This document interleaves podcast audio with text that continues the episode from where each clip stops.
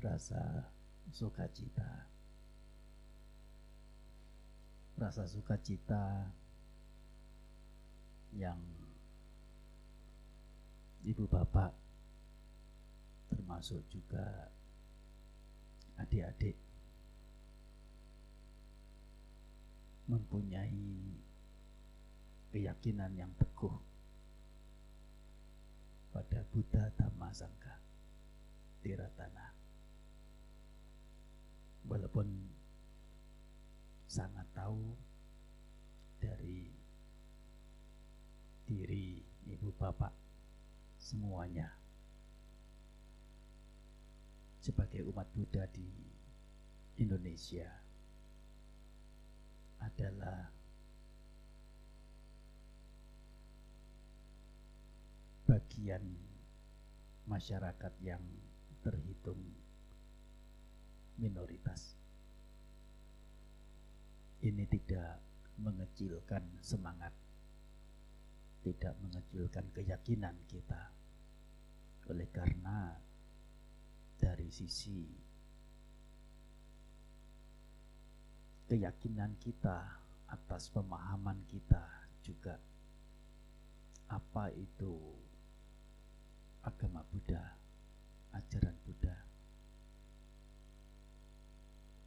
adalah nilai-nilai kebajikan, nilai-nilai kebenaran yang mengarahkan secara nyata yang siap untuk dibuktikan oleh siapa pun. Mengundang untuk dibuktikan.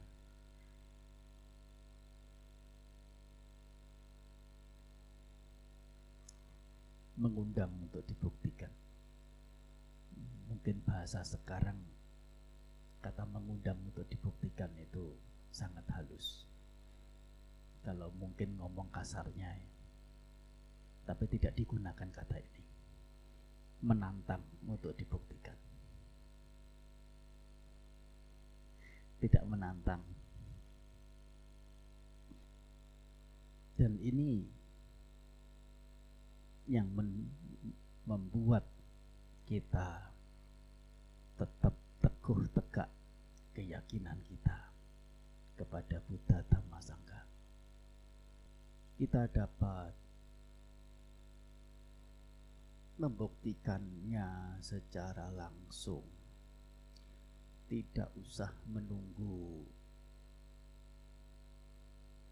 diberitahu bahwa hasil dari pelaksanaan dhamma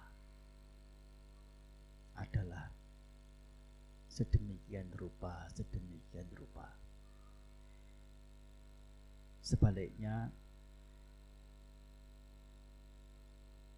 akibat dari mengabaikan dharma akan mendapati kerugian sedemikian rupa, sedemikian rupa. Sang Buddha mengajar, mengajar, bukan membuat perintah, bukan membuat peraturan. Mengajar kepada kita sila yang ada lima. Apabila seseorang lakukan pegang dengan teguh akan memberikan manfaat terutama kepada diri si pemegang pelaksana sila itu utamanya. Manfaat adalah untuk di dalam untuk diri sendiri sebaliknya kalau seseorang tidak mau mendengar ajaran Sang Buddha.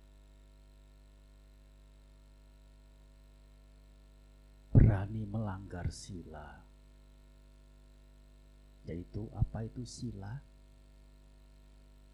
Sila ini artinya adalah biasa.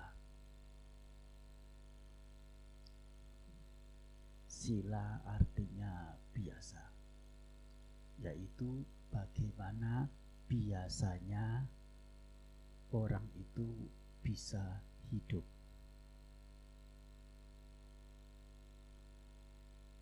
Yang tidak biasa, hidup yang tidak biasa itu bagaimana?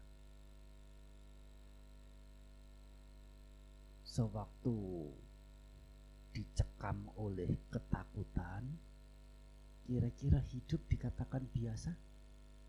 Tidak.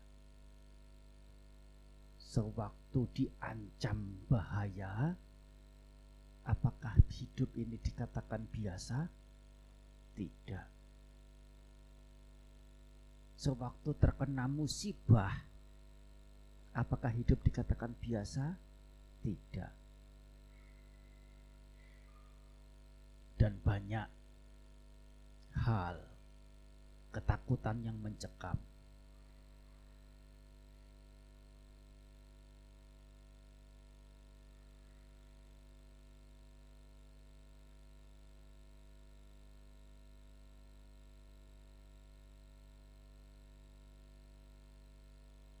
musibah-musibah yang datang. Banyak itu yang datang dari diri sendiri. Memang ada beberapa jenis musibah datang dari pihak luar, baik orang maupun alam. Tetapi tidak sedikit musibah itu muncul datang dari dalam diri.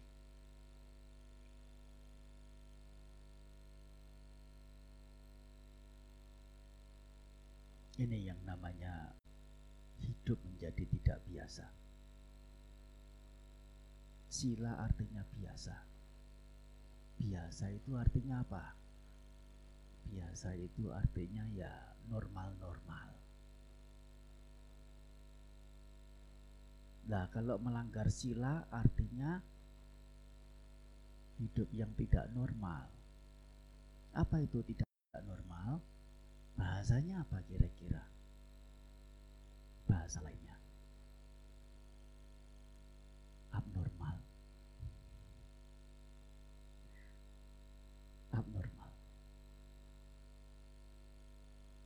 Nah, sila artinya hidup yang biasa berdiam secara biasa. Yang biasa itu bagaimana? Nyaman tidak? Nyaman. Sila artinya sejuk.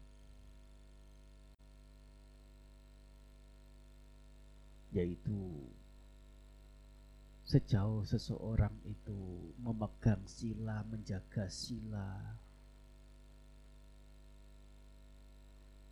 tidak ada pelanggaran sila meskipun hanya menginginkan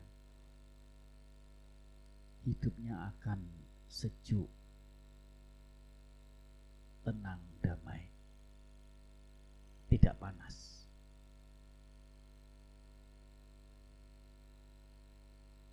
Sila artinya kepala yaitu sebagai pokok. Pokok-pokok hal yang mengantar seseorang pada manfaat keberkahan. Nah, ini adalah beberapa yang bisa disampaikan tentang arti sila.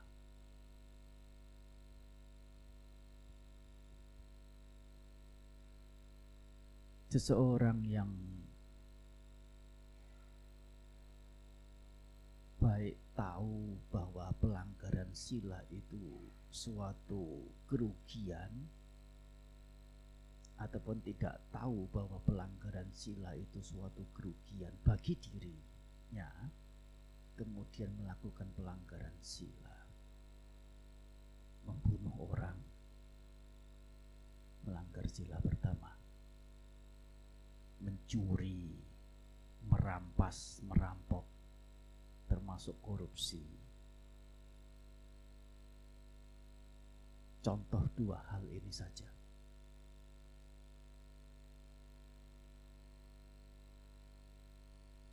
Awalnya mungkin beberapa menganggap bahwa dengan membunuh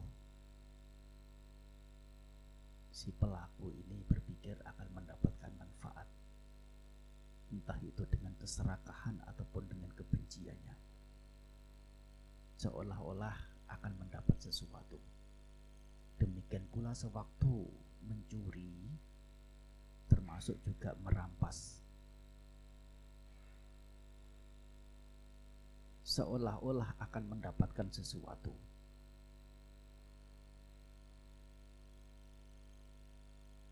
Tetapi, nah,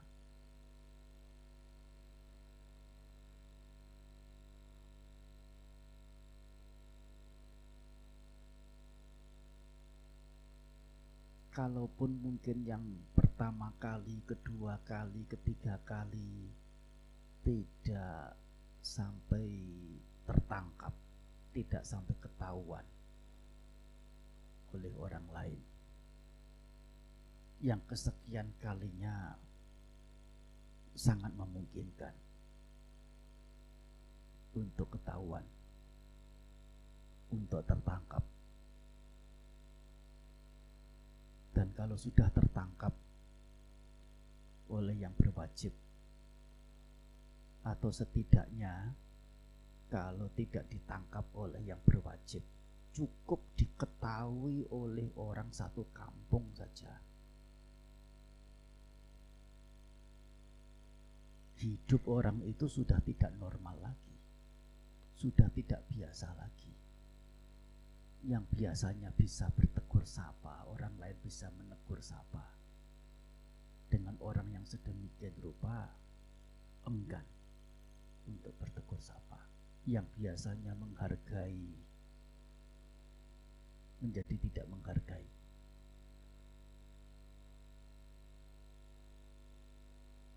Apabila orang yang telah dikenal sebagai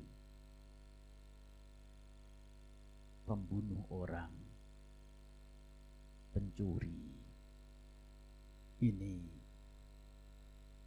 meminta yang lainnya untuk bekerja sama dalam pekerjaan-pekerjaan tertentu. Orang akan sulit untuk mengajaknya bekerja sama.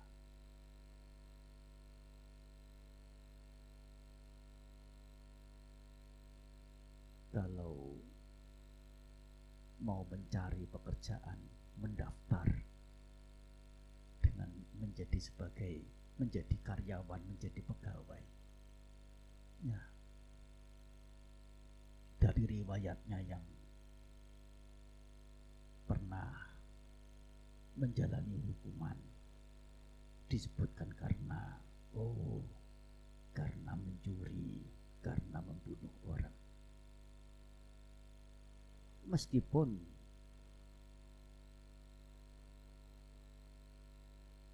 dia sudah menjalani hukuman oleh negara dua tahun, tiga tahun, enam tahun, atau sekian tahun.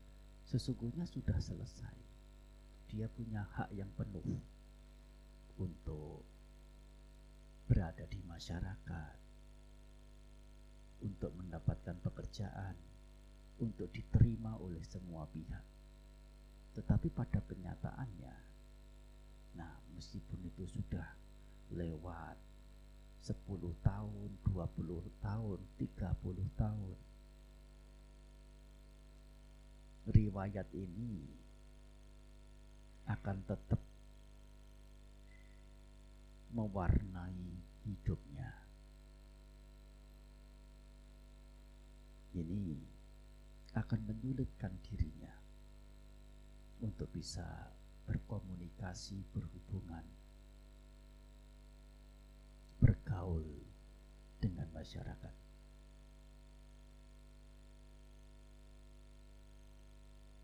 Ini adalah konsekuensi konsekuensi dari apabila seseorang melanggar sila.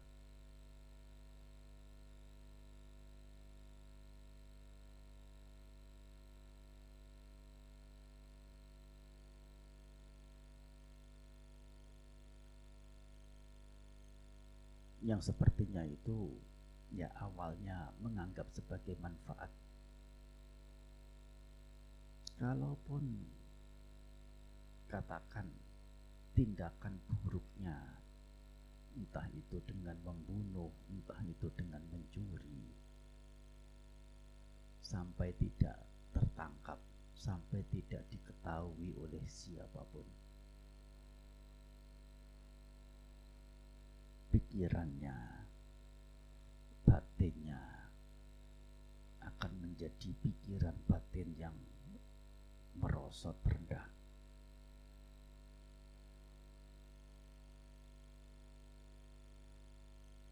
Ia akan terus dihantui oleh perasaan bersalah. Dihantui oleh ketakutan. Oh ada banyak kok Bante melakukan sedemikian banyak keburukan. Tetapi santai-santai saja, happy-happy. Ya, mereka santai, mereka happy. Santai, happy dalam kebodohan. Belum bisa melihat tentang nilai-nilai bajik yang karena tidak bisa melihat nilai-nilai bajik yang dilakukan hanya keburukan. Dan orang yang melakukan keburukan tidak melakukan kebaikan dia hanya akan terpuruk dan terpuruk suatu ketika nanti setelah dia mulai mengerti oh ini buruk ini tidak baik. Semestinya keburukan tidak ada padaku. Sebaliknya semestinya aku melakukan hal-hal yang bajik. Pada saat itulah derita akan muncul. Derita karena apa derita karena penyesalan. Akan menyesali. Dan tentu penyesalan ini sebagai satu tahapan. Tahapan dalam seseorang itu mulai mengerti hal buruk baik salah benar. Kalau orang berbuat buruk sampai tidak menyesal sepertinya happy bahagia. Tetapi sesungguhnya itu adalah ya sangat-sangat buruk. Kalau mau menyesal meskipun menyesal itu bukan kebahagiaan setidaknya menyesal itu inti dari menyesal adalah karena mampu membedakan, mampu memilah-milah. Ini benar, ini salah, ini baik, ini buruk. Dan itu menjadi modal seseorang untuk beranjak meninggalkan yang buruk menuju ke yang baik. Dan tentu lebih baiknya tidak perlu menyesal karena tidak ada keburukan yang dilakukan.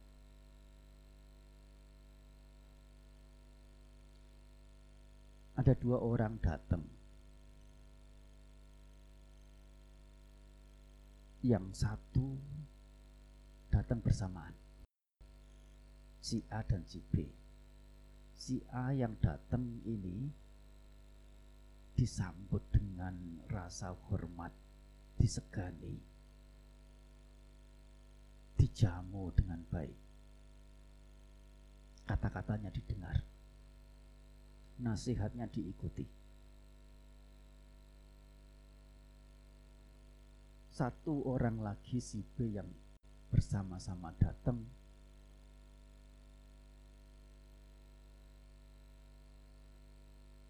Orang yang didatangi seolah-olah tidak melihat.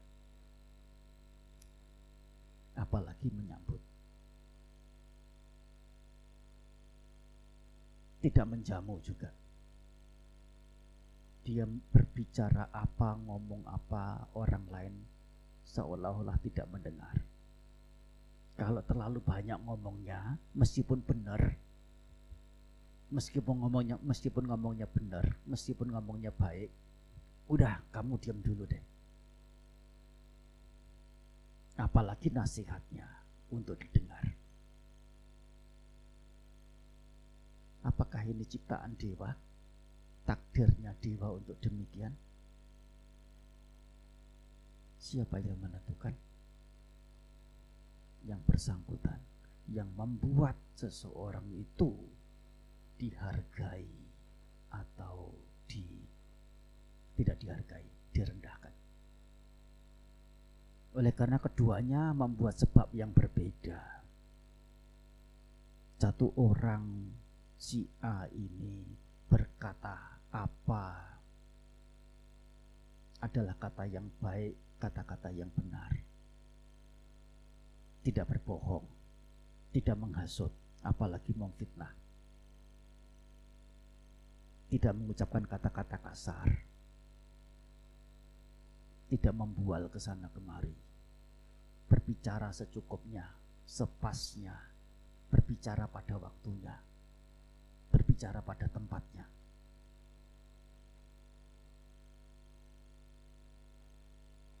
Sedangkan si B mengumbar kata-kata karena keserakahan, kebencian, karena keiri hatian, karena kecemburuan, karena kekikiran, karena berbagai macam hal-hal buruk. Terbiasa dengan berbohong, terbiasa dengan menghasut, terbiasa dengan memfitnah, berkata kasar, membual ke sana kemari.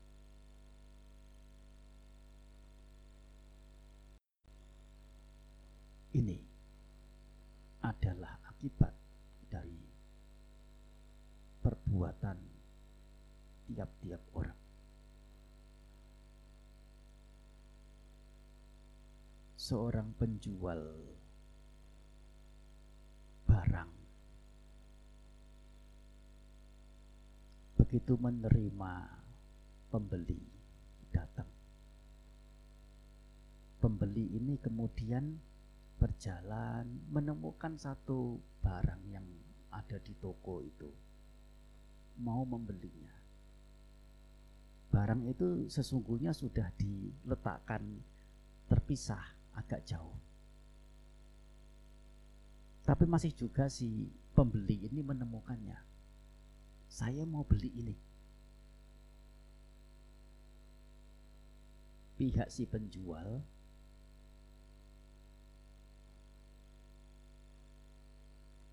mengatakan, baik kalau bapak ibu mau membeli barang ini. Tapi saya beritahu barang ini saya letakkan di sana karena ada cacatnya. Barang ini tidak sempurna. Cacatnya di sini, di sini. Yang apabila saya tidak memberitahu, bapak juga tidak akan tahu, ibu tidak akan tahu. Tapi saya memberitahu ini. cacatnya demikian-demikian secara umum masih bisa dipakai hanya mungkin tidak indah tidak cakep fungsi yang ini tidak bisa tapi itu tidak penting kalau ibu bapak masih mau membeli dan karena barangnya ini cacat saya bisa memberi diskon 20%. Saya bisa memberi diskon 50%.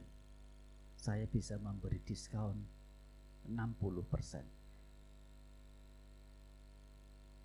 Si pembeli ini tidak memeriksa barang begitu mendengar kata-kata itu. Tapi dia mendongak memeriksa wajah yang bicara. Keluar dari mulut siapa ini kata-kata seperti ini? Karena terperangah, kagum, kaget, masih ada orang lurus, jujur, sedemikian rupa. Menjadi jujur sepertinya rugi. Yang semestinya bisa 100% full dia mendapat mendapat uang hasil penjualan karena memberitahu apa adanya sejujurnya dan karena cacat dia harus mengatakan saya akan memberi diskon, memberi keringanan. Bagi pihak pembeli, oh orang ini luar biasa. Dia membayar sesuai dengan diskon yang si penjual ini katakan. Dan untuk selanjutnya, untuk selanjutnya, keperluan barang-barang apa pun, kalau di toko itu ada, dia akan pergi ke tempat yang lain? Tidak. Dia percaya dengan toko itu, pemilik toko itu. Dia juga memberitahu kepada orang-orang di rumah teman-temannya, tetangganya. Kalau membeli barang, apabila yakin barang itu menjadi baik, pasti baik, pergi ke toko itu. Kalaupun urusannya tidak dengan barang-barang yang di toko, untuk urusan perkumpulan di masyarakat, di perkumpulan secara sosial, bahkan kumpulan secara politik sekalipun, nah siapa yang akan dicalonkan menjadi ya perwakilan di kampung itu, di masyarakat itu. Ini kalau orang mau jujur, mau lurus, sepertinya merugi. Tetapi bagaimana ini? itu satu kerugian atau justru keuntungan? Satu keuntungan. Dis, diskon, memberi diskon 50% harganya misalnya satu juta. Diskon 500 ribu. Karena barangnya juga memang cacat. Tetapi ya, imbalan berikutnya itu dia menjual barang di toko banyak yang datang lebih dari 5 juta, lebih dari 10 juta keuntungan setiap hari, setiap dalam waktu satu bulan, dalam waktu satu tahun, sekian tahun itu.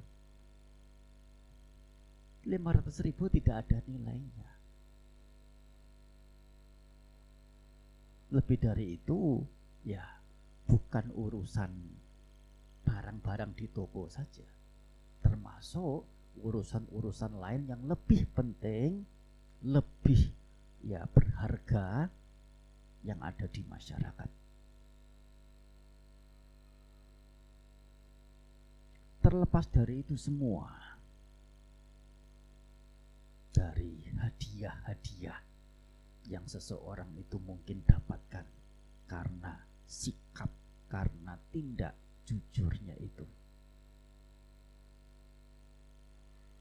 Setelah peristiwa hari itu terjadi, dia memberitahu secara jujur. Kalau itu baru pertama kali orang itu lakukan, malamnya dia tidak bisa tidur. Bukan tidak bisa tidur karena kehilangan uang 500 ribu yang semestinya dia dapatkan tetapi tidak bisa tidur karena tidak bisa mengerem kebahagiaan yang meluap-luap. yang namanya piti, kegiuran. Hari ini kemenangan ada padaku. Hari ini aku boleh berbangga pada diriku. Luar biasa. Diri sendiri bisa memuji diri sendiri, bisa menghargai diri sendiri. Dan ini satu jenis kebahagiaan yang jangan pikir mudah didapat oleh kebanyakan orang. Dan nyata adalah kebahagiaan, satu momen dalam hidup orang bisa memiliki jenis kebahagiaan sedemikian rupa. Ini adalah kenyataan hidup, satu jenis kenyataan hidup. Kebahagiaan bisa didapat dicapai karena melakukan sesuatu yang mulia. ini. Jadi menjalankan sila salah satunya contoh di sini menjadi jujur. Bukan manfaat pihak yang menerima objek yang ya dihubungi. Tetapi semata-mata diri si pelaku itu yang akan mendapatkan manfaat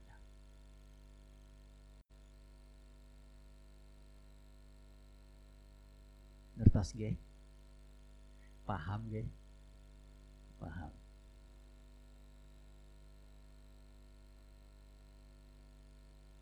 Perlu disampaikan diceritakan sisi sebaliknya? Apabila seseorang itu ternyata tidak mau jujur tidak mau lurus dia menjual barang yang buruk. Kalaupun dia tidak tahu barang itu buruk karena tidak mau periksa barang sebelum dia jual, si pembeli setelah tahu barangnya ini cacat, dia beli dari satu toko, pembeli pasti akan kecewa. Dan terlepas dari dia menganggap penjualnya itu mengetahui atau tidak tahu, dia enggan sudah pergi ke toko sana. Apalagi kalau sampai tahu bahwa penjualnya itu sesungguhnya telah mengetahuinya. Enggan untuk pergi ke sana lagi. Kalaupun ada siapa yang dia ketahui, dia kenal, mau pergi mencari barang ke toko itu, ya dia mungkin akan memberitahu untuk tidak pergi ke sana. Dan sepertinya untung 500 ribu. Tetapi kerugian, ketidakuntungan untuk keberikutnya akan dia dapati dan tidak terbatas untuk kurun waktu yang sangat lama. Bukan hanya satu hari, dua hari setelahnya, tapi satu bulan, dua bulan, satu tahun, dua tahun, bahkan sepuluh tahun, dua puluh tahun. Ini. Dan sesungguhnya, sesungguhnya, dengan mendapatkan katakanlah itu 500 ribu atau bahkan ya tidak seberapa merasa mendapat mungkin senang sekejap tetapi sisi lain dari pemikiran yang mungkin muncul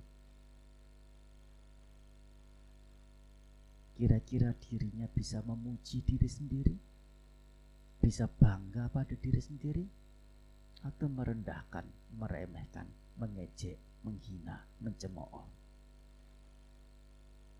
Bagaimana orang lain bisa memuji, menyanjung, menghargai kalau diri sendiri ternyata juga mengejek, menghina, mencemooh diri sendiri.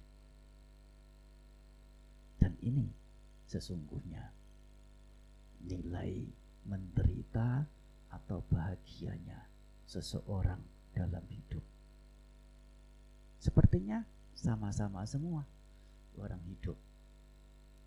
Tetapi ternyata di balik itu cerita bahagia dari yang paling menderita sampai paling bahagia variasinya itu sangat-sangat tinggi. Bagikan bagaikan bumi dan langit. Seseorang yang kesehariannya ya terus dirundung penderitaan. Ada yang lebih banyak menderita daripada bahagianya. Ada yang paruh-paruh ada yang lebih banyak bahagia daripada menderitanya. Ada yang ya hampir diliputi oleh kebahagiaan-kebahagiaan. Selalu. Ini adalah meskipun tampaknya sama pagi hari bangun kemudian bekerja sore hari pulang ke rumah bersama keluarga malam tidur pagi hari bangun lagi pergi kerja atau sepertinya sama semuanya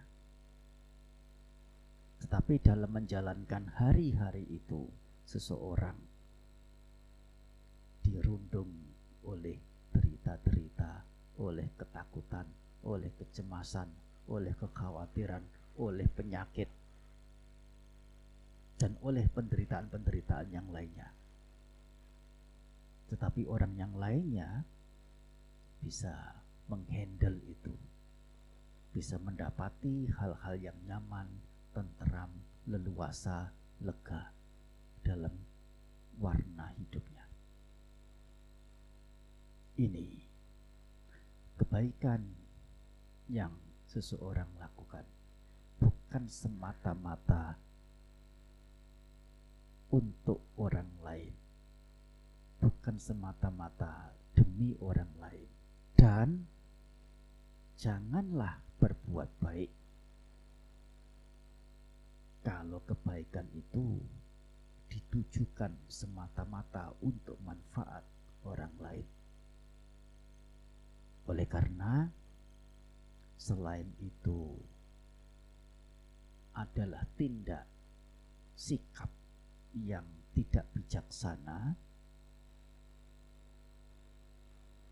sikap yang tidak bijaksana. Yang kedua adalah riskan menimbulkan kekecewaan.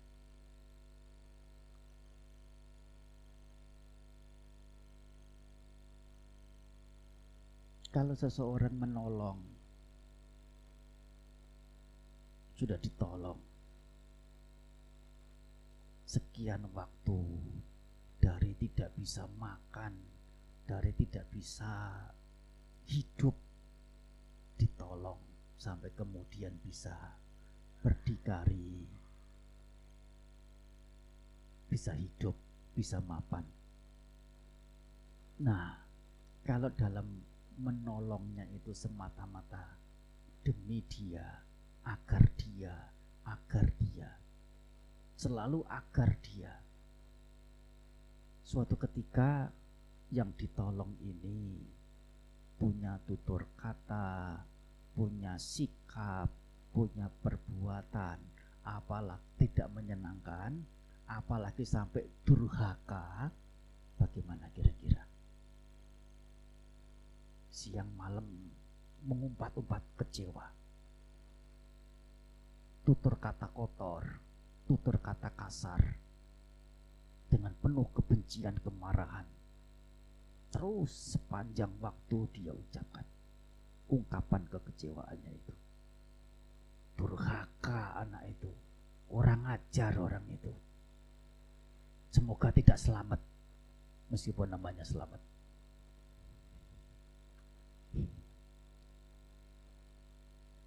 Ini kalau berbuat baik demi demi orang lain, demi orang lain. Sebaliknya kalau berbuat baik itu memang demi diri sendiri. Menolong orang. Ini adalah pelatihanku untuk apa? memancarkan cinta kasih. Kemurahan hatiku perlu aku latih dengan melatih kemurahan hati dan sewaktu kemurahan itu kemurahan hati itu aku lakukan rasa lebar dada lapang dada leluasa dada ini ya membuat hidup aku menjadi nyaman menjadi tentram bagaimana kalau dadanya lebar untuk hidup untuk tinggal? Leluasa nyaman. Dan ini melalui perbuatan baik. Demi agar dada ini lebar, lapang, leluasa melakukan kebaikan, melakukan kebaikan, melakukan kebaikan semata-mata dada ini bisa lebar demi kebahagiaan. Terlepas yang dibantu itu ya siapa pun. Tentu saja yang namanya orang pilih-pilih itu masih bolehlah wajarnya. Daripada membantu mereka yang tidak dikenal lebih baik membantu yang dikenal. Di antara mereka yang dikenal lebih baik membantu yang akrab. Daripada membantu mereka yang akrab lebih baik membantu saudara sendiri. Dibandingkan membantu saudara sendiri, membantu saudara yang punya jasa kepada kepada dirinya. Pilih-pilih, pilih-pilih. Ya bolehlah masih. Tapi itu ditempatkan sebagai yang minor, sebagai yang tidak tidak berarti, tidak tidak apa, bukan yang utama yang utama adalah dalam berbuat baik adalah mengacu kepada manfaat diri sendiri. Kalau dalam kebaikan, entah itu kemurahan hati, kesabaran, kejujuran, apa pun bentuk jenis kebaikan yang dilakukan dilakukan dengan mengingat manfaat untuk diri sendiri. Tidak ada kemudian ya menjadi kecewa terhadap siapa pun atau apa pun yang secara langsung atau tidak langsung mendapat manfaat dari kebaikan yang dilakukan itu.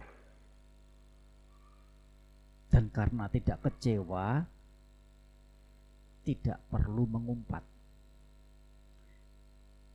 Karena tidak kecewa, tidak perlu apa uh, menyumpah serapai. Bahasa Jawanya mungkin nyosot ke. Tidak perlu, tidak perlu. Dan apa? Menyumpah serapah umpatan-umpatan itu muncul dari pikiran yang baik atau pikiran yang buruk. Kira-kira dengan cinta kasih atau dengan kebencian. Kalau seseorang sudah berada dalam kebencian, hatinya kira-kira dingin atau panas? Tegang atau kendor? Terhimpit atau lega? Gelisah atau tenang? Bisa menjawab ya? Jelas sekali. Itu semua termasuk jenis kebahagiaan ataukah penderitaan? Siapa yang membuat? Lah, kita mau bahagia atau mau menderita? Bahagia. Ternyata diri kita sendiri yang membuat diri kita menderita. Loh, katanya mau bahagia. Tetapi diri sendiri membuat diri sendiri menjadi menderita. Bertanya kepada diri sendiri, kira-kira aku ini pintar apa bodoh?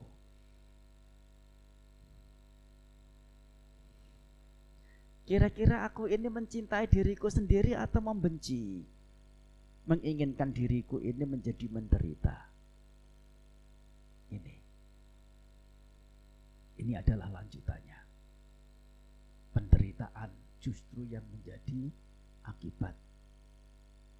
Ini kalau berbuat baik salah pandang, salah sikap pandang, salah cara pandang. Demi dia, demi dia, demi dia. Nah, dan tidak ada satu orang pun yang bisa memuaskan hati orang lain. Sehingga orang siapa pun yang dibantu, orang-orang yang dibantu itu tidak bisa memuaskan segala halnya kepada orang lain termasuk orang yang pernah membantu itu. Yang tentu nah kalau tidak bisa memuaskan orang yang membantu, orang yang membantu ini riskan untuk menjadi kecewa. Ini Sang Buddha mengajar tentang sila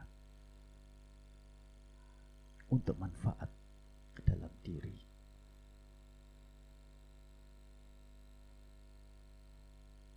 Selain lima sila, Sang Buddha juga menganjurkan kita untuk menjalankan sila yang lebih tinggi. Untuk apa? untuk manfaat yang lebih tinggi pula. Oleh karena batin yang diwarnai dengan hal-hal bajik melalui nilai-nilai bajik yang dipraktekkan. Sisi bahagia, warna bahagia justru yang akan didapatkan.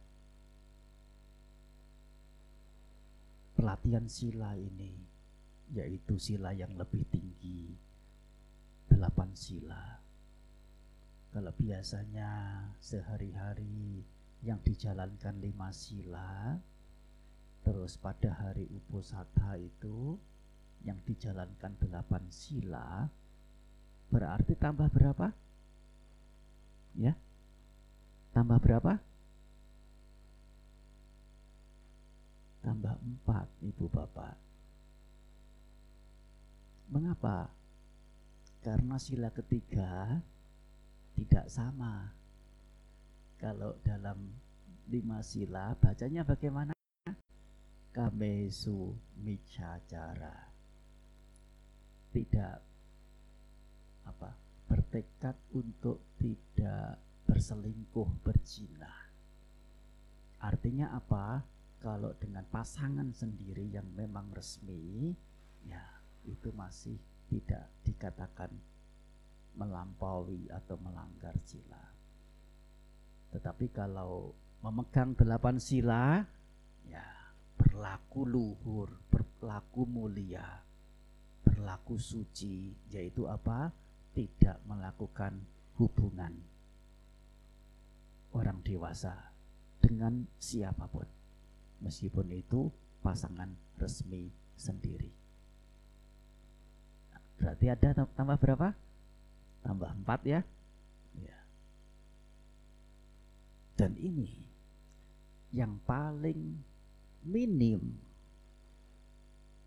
para perumah tangga, maaf, yang paling minim yang orang-orang yang telah meninggalkan rumah menuju ke tanpa rumah itu jalankan yang paling minim delapan hal ini dan ini mereka menjalankannya. Termasuk siapa? Termasuk sang Buddha. Meskipun beliau sudah mencapai yang tertinggi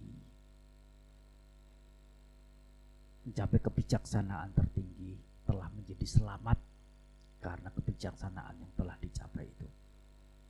Telah mencapai kesucian dan batinnya menjadi tenang, damai, redam oleh kesucian itu. Telah menjadi agung, besar karena kebelas asihan beliau. Tetapi setiap hari bukan hanya delapan butir ini, tetapi lebih yang namanya Jula Sila, Majima Sila, Mahasila. Sila kecil, sila menengah, sila besar. Ratusan jumlahnya. Kalau dirinci per butir. Sang Buddha tetap menjalankannya setiap hari. Sedangkan kita yang paling minim delapan butir dan tidak setiap hari.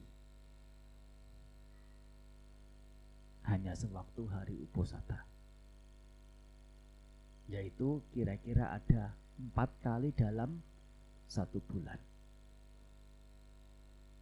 Ini adalah bentuk kita, konsekuensi kita sebagai umat Buddha, sebagai murid Sang Buddha. Kalau guru kita yang menginspirasi kita, yang menjadi contoh teladan kita, yang mengajarkan kita menjalankan hal sedemikian rupa, sedemikian rupa. Bagaimana kita yang berposisi sebagai murid, sebagai siswa. Tidak akankah mencontoh beliau selaku guru? Tidak akankah mengikuti petunjuk yang beliau ajarkan? Mengapa menjalankan sila? Lima sila setidaknya, delapan sila di hari-hari khusus. Yaitu yang dimaksud adalah hari uposata. Dan uposata sila ini ada tiga jenis. Uposata biasa, terus ada kalau tidak salah istilahnya itu adalah maha uposata dan satu lagi adalah patijagarya uposata. Ada tiga jenis. Yang jenis pertama Uposata ini dijalankan pagi hari menjelang matahari terbit. Sudah bertekad, hari ini aku menjalankan uposata sila yang ada delapan butir sila. Sampai esok pagi matahari mulai terbit lagi. Ngertos nggih? Delapan sila ada berapa? Uh, maaf, uposata sila ada berapa? Delapan. Apa saja itu? Sudah tahu ya? Ya, sudah tahu. Esok paginya, ya, secara otomatis itu sudah bisa langsung menjalankan Pancasila. Ada juga yang disebut dengan Maha Uposata, yaitu sehari sebelum sebelum hari uposata misalnya hari ini tanggal berapa tanggal 10 hari ini hari uposata. Kemarin tanggal 9 itu sudah menjalankan uposata. Untuk apa? Untuk bersih-bersih. Bersih-bersih sebelum hari ini betul-betul menjalankan uposata silanya. Bersih-bersih diri dulu. Nah masih ada satu lagi namanya pati jagara. Jagara itu artinya yang punya ya yang tidak lengah, yang waspada, yang bisa berjaga. Pati di sini artinya itu secara kokoh kukuh menjalankan uposata sila ini satu hari sebelum hari uposata Terus pada hari uposatanya terus satu hari setelah hari uposata. Nah, ini apabila mau strict ya, mau serius sungguh hati dengan penuh keyakinan. Tapi setidaknya ya satu hari untuk tiap hari uposata itu memegang bertekad melaksanakan delapan sila. Bante, kalau tiap minggu sepertinya saya belum siap, belum mampu. Ya udah, dikorting sendiri, diskon sendiri. Dua kali satu bulan. Sewaktu matahari gelap dan sewaktu matahari terang purnama. Matahari gelap, mat, maaf, bulan, bukan matahari. Bulan gelap, bulan terang. Bante, bulan gelap, bulan terang ini tidak pasti. Terkadang jatuh di hari biasa, terkadang jatuh di hari minggu. Kalau hari biasa saya, saya tidak bisa oleh karena ada ini itu apa. Bisanya hari minggu, tidak soal. Tiap dua minggu, tiap hari minggu, dua minggu sekali atau satu minggu sekali menjalankan uposatha. Tidak harus paspor nama atau hari gelap. Fleksibel. Atau sebaliknya, Bante, kalau hari Minggu itu saya tidak bisa, itu acara keluarga dan banyak kondangan. Saya bisanya hari biasa. Tidak soal juga hari biasa, malah lebih baik. Hari biasa ada lima hari, enam hari. Bisa pilih enam-enamnya atau satu hari di antara enam hari. Nah ini bagaimana kita selaku umat Buddha yaitu sebagai murid Sang Buddha, siswa Sang Buddha, guru kita termasuk para siswa-siswa Arya, siswa-siswa mulia, mereka yang mengarah pada nilai-nilai luhur, keberadaan luhur, kepada keberadaan mulia, menjalankan sila ini sedemikian rupa. Gunakan wihara sebagai tetapkan rumah. Tetapkan wihara itu sebagai rumah ke ke berapa rumah pertama rumah yang kita tinggali sehari-hari itu sebagai rumah ke kedua. Bante apakah ini tidak berlebihan? Tidak. Meskipun sehari-hari kita berada di rumah tinggal, kita menetapkan sebagai rumah kedua. Meskipun tidak tinggal setiap harinya di wihara, tetap menetapkan wihara sebagai rumah pertama. Mengapa? Rumah yang ada di sana yang kita tinggali sehari-hari, belinya kapan? apakah akan tidak dijual lagi, tidak pindah lagi, apakah tetap menjadi milik kita selamanya? Tidak. Dan rumah itu fungsinya, gunanya untuk kehidupan ini termasuk juga kehidupan mendatang? Tidak. Cukup untuk hidup ini saja. Sedangkan wihara, bagaimana kita bisa mem, apa, uh, menjaga, menjalankan hidup, manfaat hidup bukan pada kehidupan ini saja, tetapi juga pada kehidupan lain, kehidupan lain sampai pada manfaat yang tertinggi berupa ya kepadaman kotoran batin secara total dan itu adalah wihara. Datanglah ke wihara pada hari uposata Pagi-pagi meskipun tidak ada bante, puja bakti sendiri. Berdiskusi dhamma, tapi tidak tidak cekcok ya. Bermeditasi, membaca suta, atau ya sekadar bersih-bersih ya, jendelanya, lantainya, halamannya kalau perlu bermalam, kalau memungkinkan. Jika tidak memungkinkan, sore hari, petang hari, pulang ke rumah.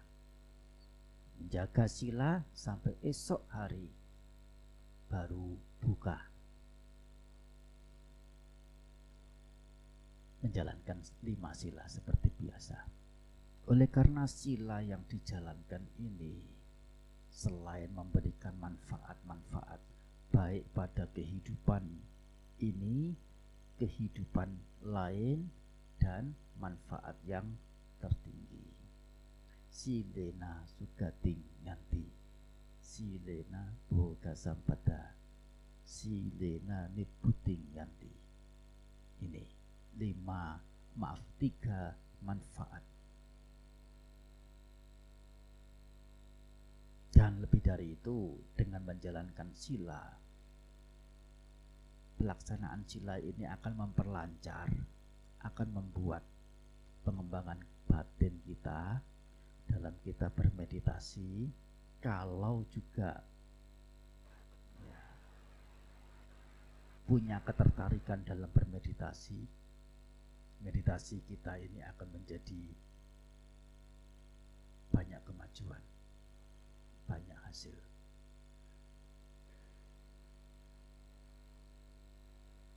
Mengapa? Oleh karena sesungguhnya antara pelaksanaan sila dan bermeditasi pada intinya adalah satu hal. Apa itu? Mencegah hal buruk. Pencegahan hal buruk, baik melanjalankan sila maupun bermeditasi. Kalau hal yang buruk bisa dicegah, yang ada di dalam batin ini, yang muncul dalam batin apa? Hal baik. Kalau hal nista tidak ada dalam batin, yang ada dalam batin adalah hal mulia. Kalau kebodohan tidak ada, yang ada adalah kebijaksanaan. Kalau kebencian tidak ada, yang ada adalah cinta kasih. Kalau kekikiran tidak ada, yang ada adalah kemurahan hati. Kalau kemarahan tidak ada, yang ada adalah kesabaran. Dan nilai-nilai luhur yang lain. Dan itu menenteramkan, melegakan yang disebut dengan bahagia itu. Yaitu apa? Meng, apa? Mencegah hal buruk. Bedanya, bedanya sila dan bawana. Medita pelaksanaan sila dan meditasi itu apa? Kalau sila itu mencegah hal buruk dari sisi tutur kata dan tindak tanduk, sikap perilaku. Mengarah lebih banyak ke sana. Sedangkan meditasi itu adalah upaya mencegah hal buruk meskipun yang muncul dalam batin. Ini. Kalau batinnya sendiri sudah tidak apa terbiarkan dengan hal-hal buruk, bagaimana mungkin tutur katanya, sikap tingkah laku tindak tanduknya itu juga akan ada keburukan. Ini bermeditasi sesungguhnya adalah satu tingkatan yang lebih mendalam, praktek yang lebih luhur, lebih tinggi.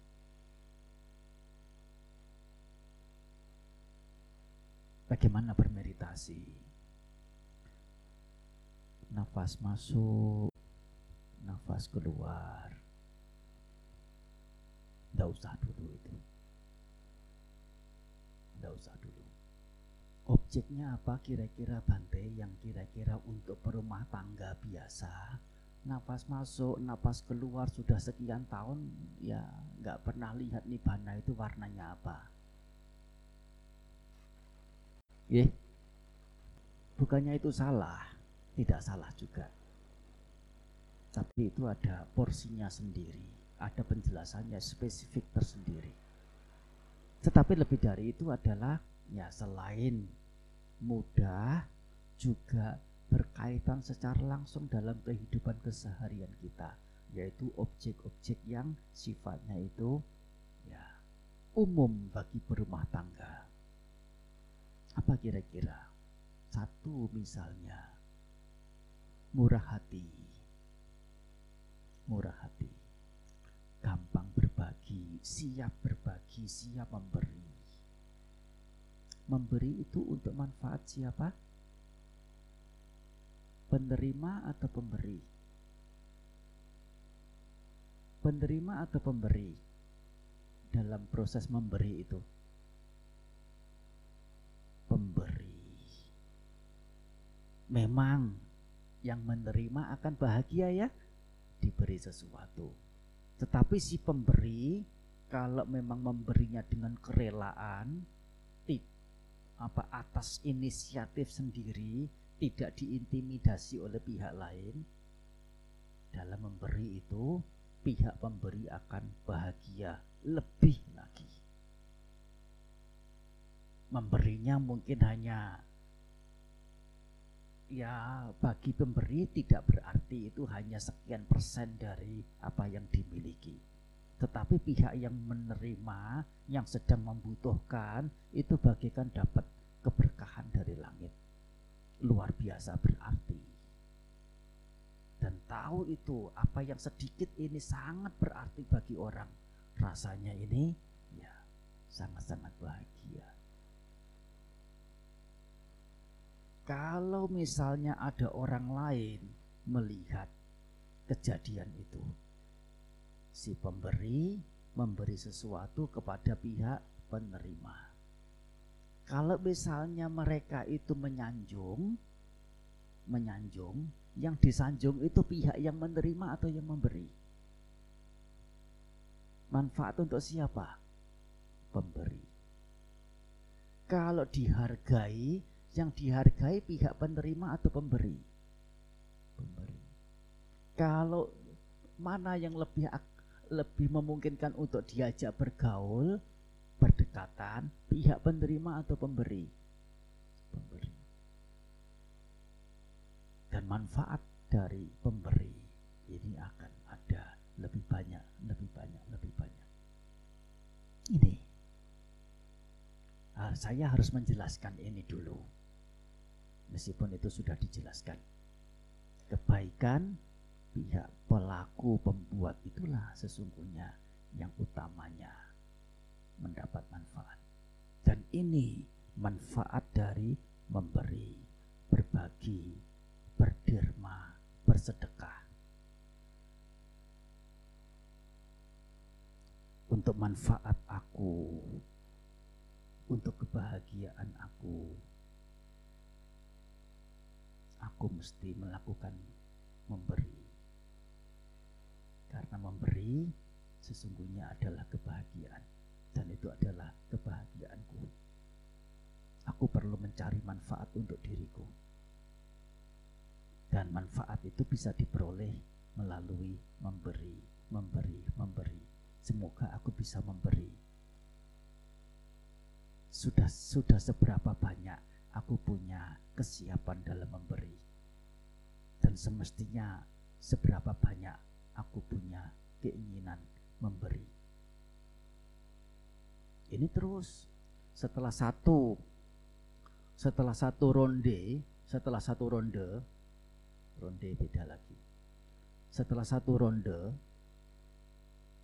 memikirkan tentang memberi ini tuntas diulangi lagi apa itu memberi? Tujuannya apa? Manfaat apa? Caranya bagaimana? Sejauh apa bisa ada kehendak memberi? Sudah berapa banyak punya kesiapan memberi. Diulang lagi, diulang lagi. Sampai hanya dengan kata memberi. Memberi. Itu sudah semuanya bisa ditangkap dari mulai apa itu memberi yaitu melepas apa yang dimiliki untuk diberikan kepada pihak lain. Tujuannya apa, manfaatnya apa, caranya bagaimana sudah termasuk di dalamnya. Jadi di dalam ini duduk hanya mengucapkan dalam hati memberi, memberi, memberi. Terus itu namanya meditasi dengan objek memberi. Bante, kok aneh? Saya belum pernah dengar meditasi dengan objek memberi ini. Ya, memang tidak pernah ada yang mengajar, bukan kesalahan yang mendengar tapi kesalahannya mengajar. Tidak pernah mengajar. Ya termasuk saya, Pak. Tapi saya masih untung mengajar hari ini.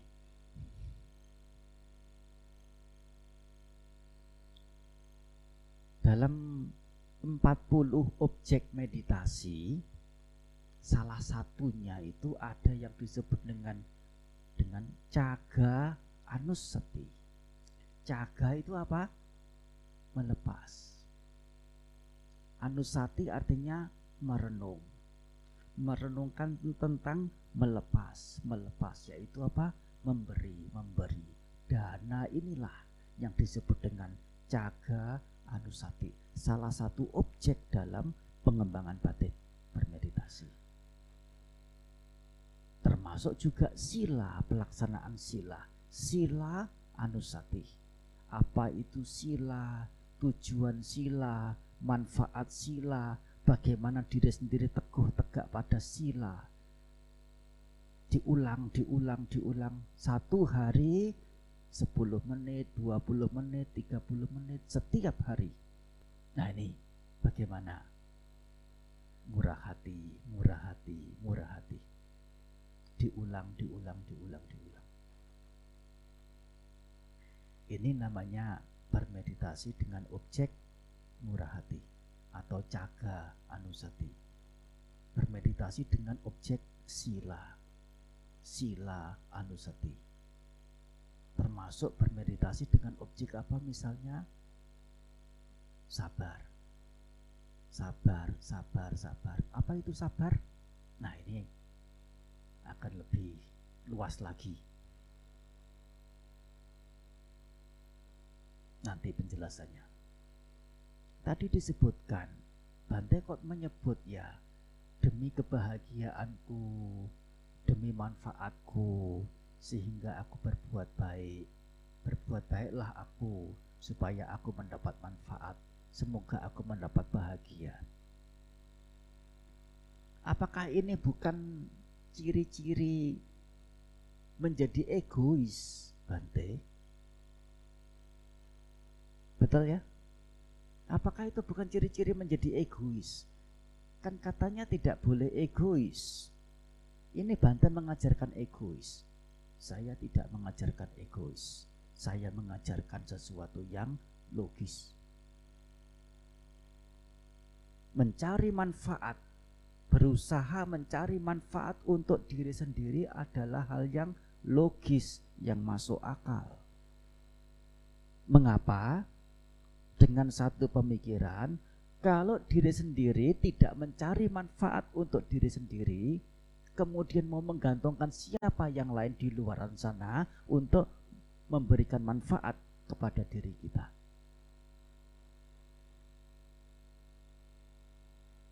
Dan kalaupun ada orang yang ada sosok makhluk yang memberi manfaat, kira-kira bisa tidak apa yang diberikan itu sesuai dengan harapan kita? Selalu selalu sesuai harapan diberi saja belum tentu. Kapan diberi juga tidak tahu, apalagi bisa memilih. Dan kalaupun memang ada yang mampu memberi, sama-sama hidup. Sama-sama hidup, dia bisa memberi, kita bisanya meminta. Mana lebih mulia? Sama-sama hidup. Nah, Ini namanya logikanya, masuk akalnya. Diri sendiri harus mencari manfaat untuk diri sendiri. Dan Sang Buddha adalah contoh orang yang telah sempurna, telah tuntas dalam upaya mencari manfaat untuk diri beliau. Melalui apa? Perjuangan menyempurnakan paramita sehingga mencapai kebijaksanaan menjadi selamat atas kebijaksanaan yang beliau capai. Menjadi suci dan karena kesuciannya menjadi tenang, damai, sejuk, redam. Tidak terusik oleh derita-derita karena kotoran batin. Ini pencapaian yang telah beliau dapatkan. Dan beliau telah berhasil itu. Baru kemudian beliau ya berbagi manfaat kepada yang lain yang membutuhkan. Terus Bante, kalau begitu egois itu apa? Bagaimana egois itu? Betul, perlu dijelaskan. Egois adalah upaya mencari manfaat untuk diri sendiri. Nah, kan sama saja. Iya, tapi belum selesai. Upaya mencari manfaat untuk diri sendiri dengan cara mengganggu pihak lain, merugikan hak-haknya orang lain, pihak lain. Itu baru dikatakan egois sejauh tidak mengganggu pihak lain, tidak merugikan hak-hak orang lain, tidak merugikan orang lain, tidak mengganggu hak-haknya orang lain, apa yang seseorang cari manfaat untuk diri sendiri itu adalah hal yang logis, masuk akal. Harus bisa membedakan dengan jelas, dengan jeli sebagai orang yang ada tujuan, apa pun tujuannya, semestinya tujuan itu dicapai dengan upaya-upaya yang semestinya. Harus berjuang mencari manfaat, yaitu mencapai tujuan itu. Tujuan yang terakhir apa? Nibbana. Nibbana itu siapa yang mencapai? Si A, si B, si C, atau diri sendiri? Diri sendiri. Nibbananya siapa? Nibbananya diri sendiri. Loh, kalau mencapai nibana dengan berusaha, apakah itu tidak egois? Lah.